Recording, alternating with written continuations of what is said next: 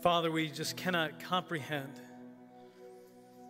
the scope of salvation that your Son paid on our behalf. But what we can do is say thank you to you, Father, to you, Jesus, to you, Holy Spirit, for not leaving us. O Trinitarian great God,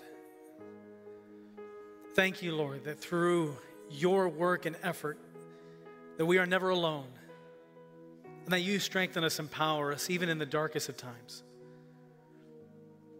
And as we open your word today, I pray, Father, the words that you've decreed, Jesus, the words that you effected, and Holy Spirit, the words that you inspired and have brought to life in our hearts, may they live in us.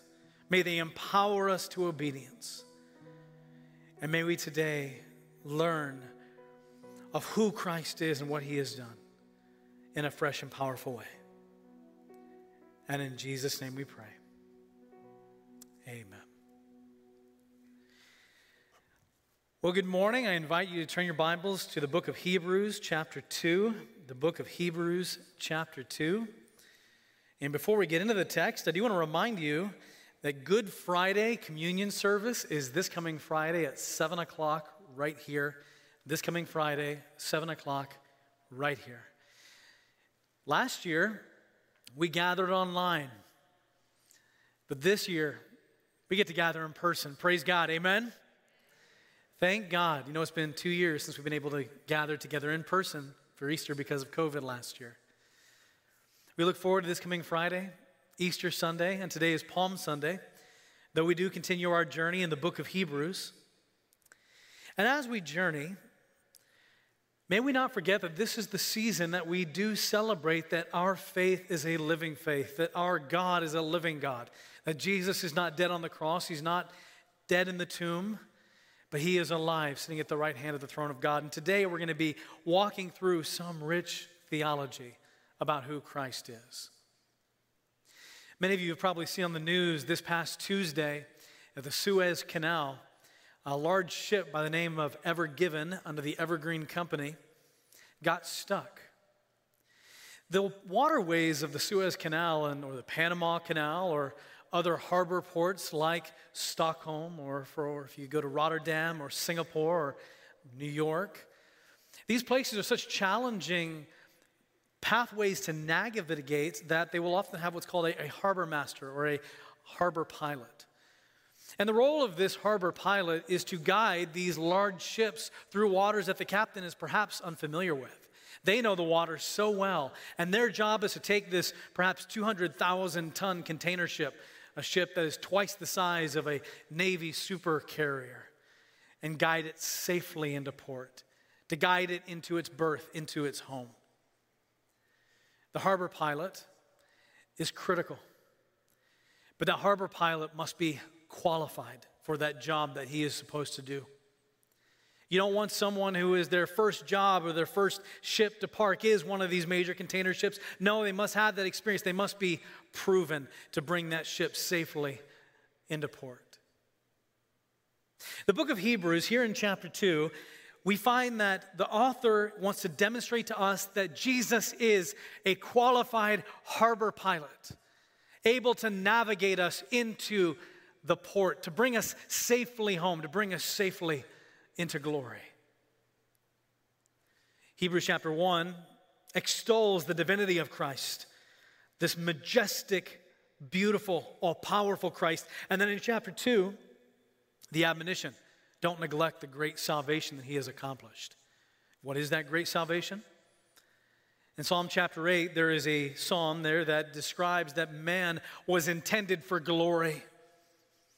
Yet man at the fall forfeited that royalty, forfeited that glory. And yet Christ came as the ultimate man and fulfilled Psalm 8, bringing everything into subjection under him. And all who believe in Christ, their royalty is restored. But of course, the question is is he qualified? Is he able? Is he fitted for this great task?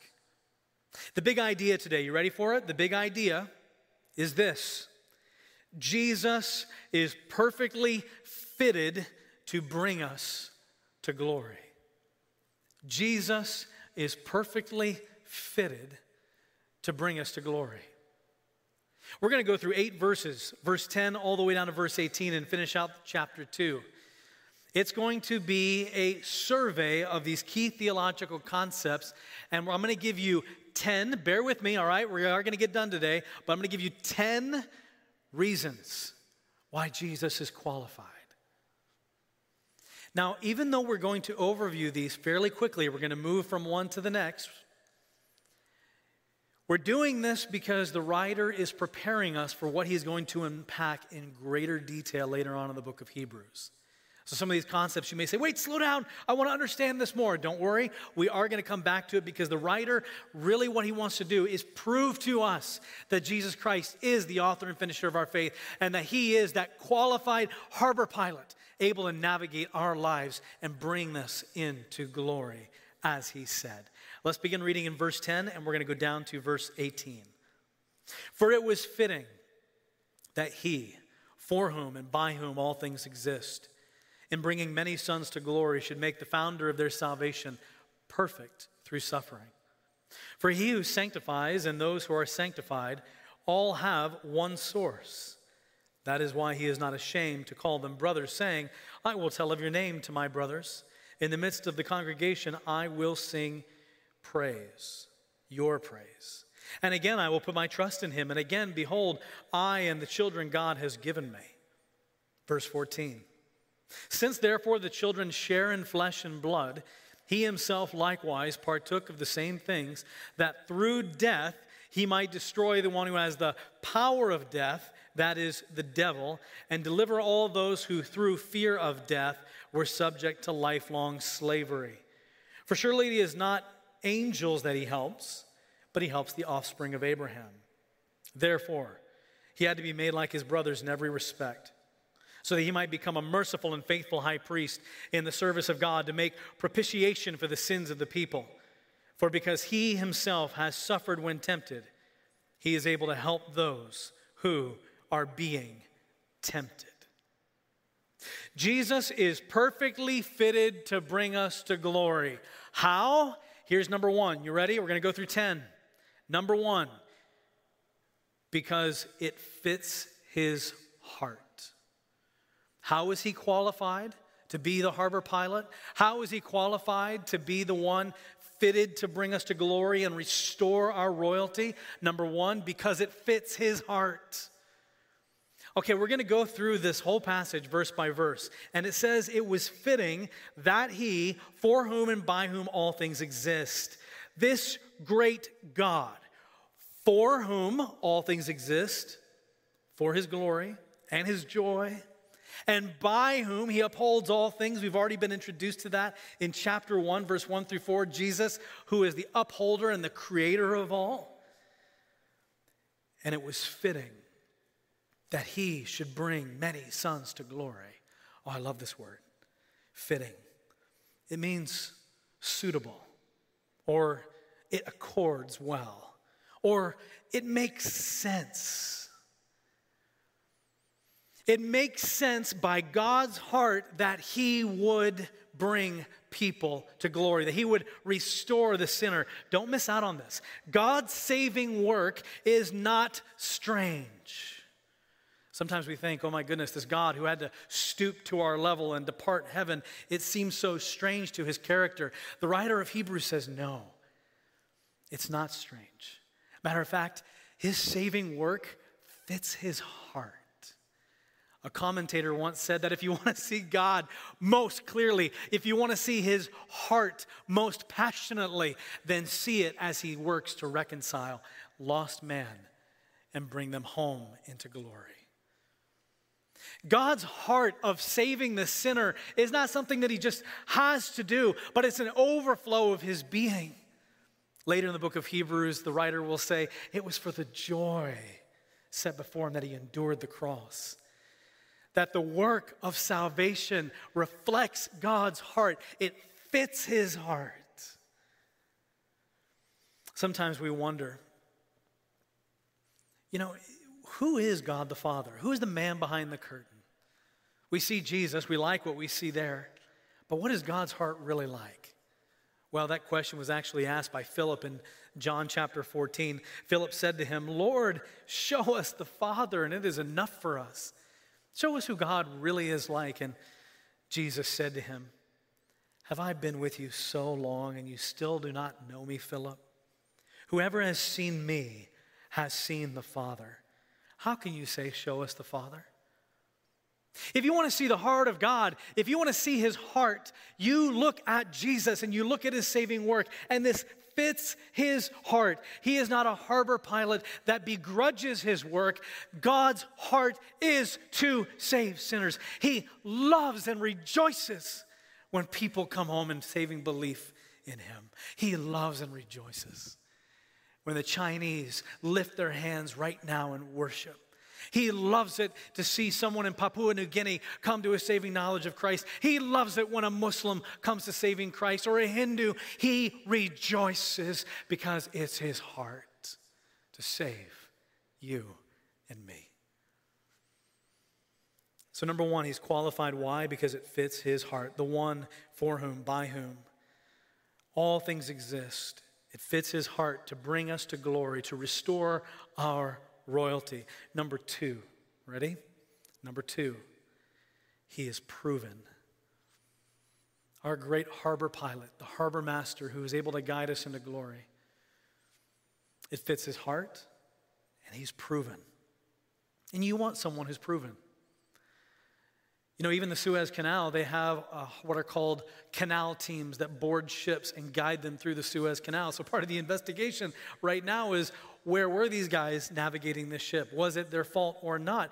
And you want someone who's experienced to navigate these waterways. You don't want someone on their first time parking a ship that is as long as the Empire State Building is high. You want someone who is proven. Well, this God, whose heart is fitted, and Christ is also being by virtue God, is fitted and desirous to bring many sons to glory. And it's God the Father's plan to make Christ perfect through suffering. To make him perfect through suffering. Now, this should prompt a question in your heart Was Jesus not perfect before? Was there something deficient in him? That now he must be made perfect. Has something been added to him so that now he is more perfect than he was? No, the Bible says very clearly that Jesus forever was perfect, is perfect, and always will be perfect. Just a few verses earlier in Hebrews chapter 1, if you look at verse, uh, verse 12, it says regarding Christ, You are the same, and your years will have no end. He is unchanging. So, what does it mean that he was made perfect through suffering? Listen to me very carefully. This is so important. His suffering proved his perfection. His suffering proved what was already true. You know, when Olympic athletes go to the, these contests and these runs, they've been practicing. They can run their four and a half, five minute mile. But it's the competition that proves, while someone with a stopwatch and times it, and it proves that what they said they can do is actually, in fact, true. The suffering of Christ, not only does it accomplish salvation for you and I, but it proves Jesus Christ is who he says he was and is, that he is perfect. His suffering proved his perfection. Put another way, when we get squeezed, what comes out is what's in our heart. That's convicting, isn't it? When life is stressful, when the day is hard, when things aren't going your way and you get squeezed, what comes out? You know, I'm convicted to say, like, my, my wife and my kids can tell you that when I get squeezed and the day gets long and I'm stressed, what happens? I get a little impatient, I get frustrated, I might even start to withdraw because I start to get overwhelmed. And it's like when I get squeezed, I am convicted with what comes out because it's not always pretty. when Jesus was squeezed and forsaken and rejected and crucified. And everyone who he ever loved left him. When God his Father turned his back on his Son, when Jesus was squeezed, what came out? He looked down at his assault team that hated him, those Jews and Romans, and he looked down at them and he said, Father, forgive them, for they know not what they do. You see, the suffering proved what was in his heart. It proved his perfection. It proved his qualification. He was not made in the sense that he was added to his perfection, but the suffering proved what he already was. He is proven. His work fits his heart. Number three, he is our brother. He is our brother. If the harbor master, the harbor pilot guiding us into port is our brother, there's a different level of relationship than someone who just steps on the boat that you didn't even know. There's a familial affection. There's a relationship that is not present with other people. Now, what do I mean by he is our brother? Well, you know, much has been said and taught on the fact that God is our Father, and rightly so. We're even taught by Jesus to pray, Our Father who art in heaven, hallowed be your name. But one of the things that is less taught and often less understood is that as God the Father is our Father, that Jesus is also portrayed as our older brother. That he is the one, the firstborn that dies so that we can share in his inheritance. Now let's unpack this for just a moment. It says that he who sanctifies and those who are sanctified all have one source. That is why he is not ashamed to call them brothers. So the God who sanctifies, we who are sanctified, all have our righteousness from one source. What does that mean?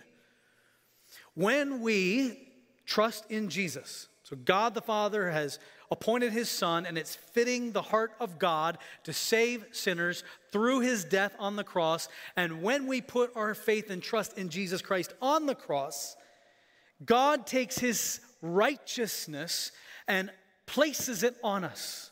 We are made positionally righteous and perfect. It's not our righteousness, it's His righteousness. When we have trusted in Christ, we now share in the very righteousness of God. That is astounding. It's not my righteousness. If you've trusted in Christ, you bear the righteousness of the thrice holy God. And because you share that one source, Hebrews says, that one source of righteousness that comes from God Himself, therefore, here's the, here's the reason, then I am not ashamed to call you my brother. It's very important to understand. The only ones who can claim brotherhood with Christ are those who have the righteousness of God. If you've never trusted in Jesus Christ, then you cannot claim God as your father, nor can you claim Christ as your brother. Matter of fact, he stands as judge. And right now, He withholds justice so that you might experience the love of God. But if you reject Him, then He will bring His justice. That is why Hebrews 2 says, Don't neglect such a great salvation. Listen to the qualified Christ who makes us brothers. And, and, the writer of Hebrews is like, in case you don't understand this, let's go back to the Old Testament. And I love Hebrews. One of the reasons I chose it is because if you want a holistic biblical theology, go to Hebrews. If you want to see how to interpret the Old Testament in light of the New Testament, you go to Hebrews. And so he's going to take us to Psalm 22, verse 12. Here in chapter 2, I will tell of your name to my brothers in the midst of the congregation. I will sing your praise. It's a quotation from Psalm 22. And Please, please hang with me. I know that there's going to be some things this morning you're like, I have no idea what he's talking about. grab on to what you can. Some of you can grab things more than I can. Some of you are at the beginning of your faith and you're still learning the rudimentary elements of our faith. There's going to be cookies, some on the lower shelf, and there's going to be some at the high shelf. Chocolate chip are up high, sugar cookies down low, all right? But here's the thing when you look at the Old Testament usage in the New Testament, by implication, the whole context of that passage comes with it. What do I mean? When he quotes Psalm 22, he's not hoping that you just get that one verse, but that you understand the entire psalm. The entire psalm is brought into this text that he quotes. What is Psalm 22? Psalm 22 opens with this verse My God, my God, why have you forsaken me? Sound familiar? Where was that quoted? Jesus Christ on the cross. He said, My God, my God, why have you forsaken me? And then later on in the psalm, as a result of that forsakenness, this quote happens that as a result of the forsake, being forsaken, that people are brought into a brotherhood singing praise. And so the writer is saying this shouldn't be unfamiliar to you that Jesus Christ was forsaken on the cross in order to bring us into relationship, to bring us into his family, to make us his brother. The Old Testament talks about it. It's what Jesus lived out, and I'm reminding you of what that is. And again in verse 13, I will put my trust in him, quoted from Isaiah 8. Isaiah was quoting, was saying this that he believed that God had the power to deliver him from death. Now it's appropriated for Christ. That through being forsaken, he's going to bring brothers to praise, and he is trusting in his Father to deliver him so that the children might share in what Christ has been given. That's what it says Behold, I and the children God has given me. Jesus Christ is our brother. And the point of this passage is to demonstrate that his work was meant to invite us into that relationship. Now, practically, let's bring this down very practically. God as our Father is one of the most glorious images, one whom can hold us in embrace, one who might we sit on his knee and we hear his soft and tender voice. But we also see God in Christ as our brother, and what does that relationship look like? Well, you turn to the Gospels and you see that Jesus hung out with the disciples and he walked with them and he talked with them, and undoubtedly he laughed with them and he shared experiences with them. That God is our Father, transcendent and yet accessible, loving and mighty, and who protects us. But in Christ, He is also our brother, one whom we walk through life with, one whom we can, dare I say, laugh with, one whom we can share a meal with. He is our brother. He is proven, and it is His heart to bring us into that relationship. And number four, now we're going to start picking up steam here. If you're wondering, like, oh my goodness, we're on number four. No, we're going to pick up steam here. Number four, he is human. He is human. Chapter one presents Christ in his divinity, chapter two presents Christ in his humanity. In that he partook of the same thing. See verse 14? Since therefore the children share in flesh and blood, he himself likewise partook of the same things. It's his heart to save us. He is our brother. Therefore, he must be flesh and blood like we are flesh and blood in order to partake or to enter in to our situation. Philippians chapter 2, verse 7 through 8.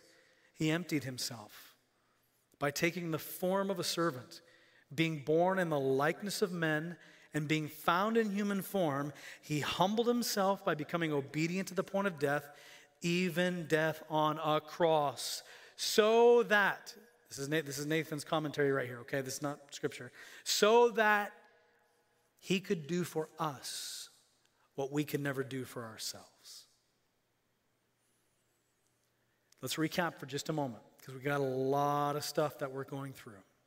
The author started this section in verse 5 by emphasizing from Psalm 8, we talked about that last week, that dominion over the world was granted to human beings. Jesus now rules over the world at God's right hand, being crowned with glory and honor. He is qualified to rule, for he is fully human. He is flesh and blood like all other human beings. Or as the author says, he had to be like his brothers in every way. He partook.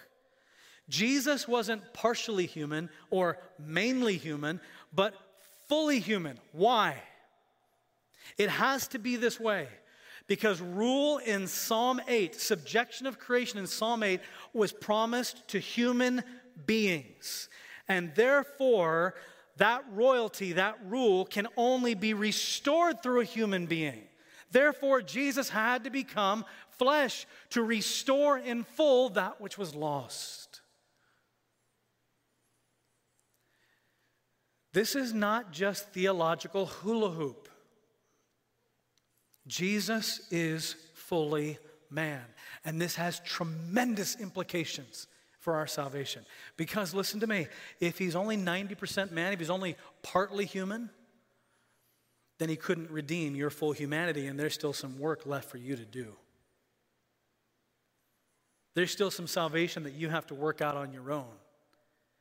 But he was fully man and fully God so that on the cross, when he paid the price, he paid the fullness of our humanity, the fullness of our sin. And when he said, It is finished, brother and sister in Christ, it means it is finished. The totality of your human destiny to rule alongside Christ has been 100% restored. Not partially. It's his work by his grace and he entered into our situation to fully redeem us. He is human. Number five, he is sacrifice. Number five, he is sacrifice. Now, Hebrews will continue to unpack these concepts. We are going to speed up through these last few because these are things that we're going to cycle back to again and again. He partook of the same things, verse 14, that through death he might destroy the one who has the power of death. The Old Testament concept of sacrifice is that the, the curse of death can only be rolled back by death, by sacrifice. And so Jesus becomes flesh and blood to become a sacrifice. Because he's been proven perfect, he's qualified to be that sacrifice to atone and to pay the debt of death. And how does he do that? By dying on the cross. He does that by dying on the cross. Justice demands death, Jesus goes in our place. He partook of the same things that through death he might destroy the one who has the power of death. That is the devil. Number six, he is warrior. He is warrior. That Jesus, the God man, entered fully into flesh and blood to be sacrifice, but also warrior on our behalf to destroy the power of Satan forever. You want to see a beautiful passage that most clearly demonstrates this? It's Psalm chapter 18. Matter of fact, I'm going to turn there. You can just listen along, or you can turn there. But Psalm chapter 18, this is worth reading again and again and again, because here is what the psalmist says The cords of death encompassed me, the torrents of destruction assailed me, the cords of Sheol entangled me, the snares of death confronted me. Death is all about me. In my distress, I called to the Lord, verse 6 says. And now here's the Lord's response. Here's God's response to confront death on behalf of his children. The earth reeled and rocked, and the foundations of the mountains trembled and quaked because he was angry. Why is he angry? At sin, and also because his child has been assaulted. Smoke went up from his nostrils, devouring fire from his mouth. Glowing coals flamed forth from him. He bowed the heavens and came down. He thundered in the heavens. The channels of the sea were seen, and he, at the blast of his nostrils, exposes the foundations of the earth. This is a mighty response. Jesus Christ, he who is sacrificed, is also a warrior coming on behalf of his people to confront death, to confront Satan, who has the power of death, and disarm him forever. The victory begins here. Yes, Satan is still alive and active right now, but the victory has been won. He has been disarmed, and nothing, nothing can stand against the people of God. And we look forward to that day when Jesus returns in glory and our foe, our accuser, the one who is disarmed at the cross, will finally be thrown into the lake of fire, and we will all witness his destruction and sing the hallelujah chorus to God Almighty for overcoming death and destroying our adversary for all eternity. I don't know about you, but I look forward to that day. I'm tired of his lies. I'm tired of his accusations. I'm tired of his assaults on my mind and on my body. But when the devil throws those things in our face, then we remind ourselves and we say, Satan, you are a defeated foe. And one day I'm going to be standing on the paved gold streets of glory, watching you cast down into the flame of fire. My God has won the war. Enjoy your time because it is short. He is our warrior God, and He's our deliverer, number seven. He is our deliverer who delivers us from the fear of death and from lifelong slavery. You see that? It says that He delivers all those who, through fear of death, were subject to lifelong slavery. Death is what man fears most. We fear death. Every human being fears death. Every religion tries to answer the question of death. People try to anesthetize themselves from, from death by entertainment, by substances, by distractions. But everywhere in the back of their mind, there is this gnawing reality that life is short and that, yes, COVID could snuff it out or a car wreck. And so we live in fear of death. But you see, Jesus came on the cross to destroy the fear of death. So that, brother and sister, if you are in Christ, okay, you know what? We might fear the process of dying. But sometimes I think we get in our minds that as our body is fraying and as our mind is fraying, we somehow think that the Lord, who's promised to be with us, will somehow depart from us. Instead of being there for us in that dark moment when our body is giving way, it's not something to fear, but to believe and know that as our body is shutting down, our God is right there with us. And at the moment that our eyes shut and we die, to be absent in the body is to be present with the Lord. And the moment that those eyes shut, they reopen a moment later, beholding the smiling face of Jesus Almighty. Death for the Christian is not something to fear, but really is one of the most joyous moments of our existence. Don't listen to the world that puts death as something to be fearful of. Jesus came to disarm death. It's not something to worry about, it is something to trust God with. He came to destroy the fear of death and to set us free from lifelong slavery, slavery to our sinful desires and passions. And then, number eight, He is unfailing. He is unfailing. He keeps his covenant. He helps the offspring of Abraham.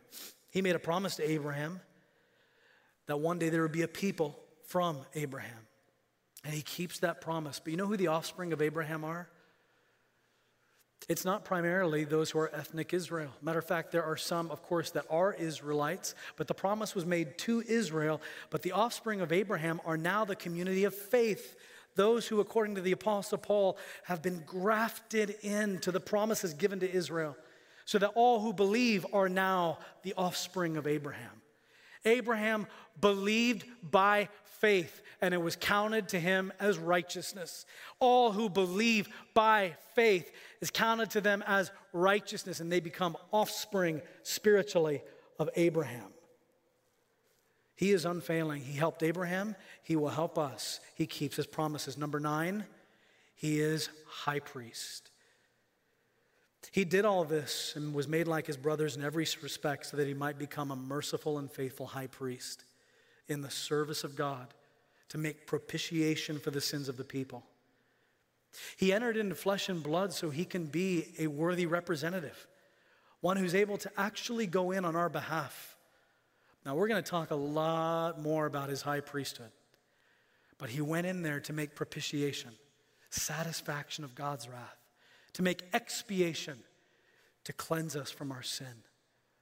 And he can only do that fully as a man. And he comes in as a man, the great high priest. And then, number 10, this great high priest, oh, this is so lovely. He understands. What makes him qualified?